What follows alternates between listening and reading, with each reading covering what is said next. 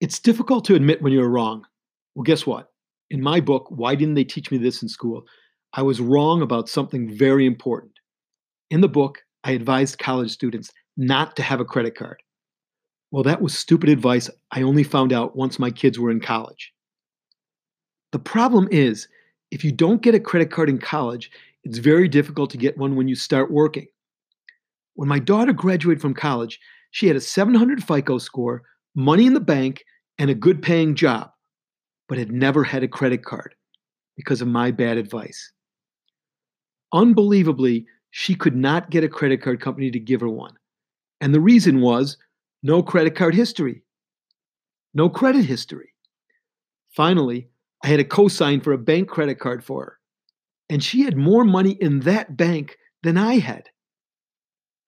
Crazy as it sounds, it's much easier to get a credit card when you're in college when than, than when you are just out of college. Credit card companies not only make it easy, but they also support you in making your payments on time. They encourage auto pay, and many will give you cash incentives and forgiveness if you miss a payment early on. It's, am- it's amazing. It's great, great thing to do. However, it's very easy to get hooked on credit cards you want a ticket to a concert that your friends are going to, an expensive dinner, or just a new shirt.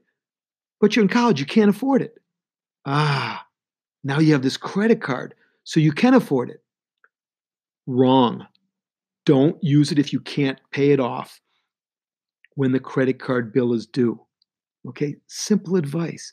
Buy only what you can afford. Remember what I said in an earlier episode always live within your means. That means you can't do certain things. Now, don't get me wrong, college is a time to enjoy life, and you can do that without going into debt. Unfortunately, 80% of all college students leave college with credit card debt before they even have a job.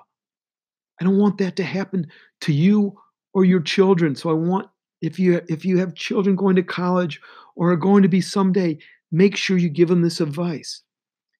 Here's what you want to do to build your credit score up and your ability to get loans at good interest rates when needed.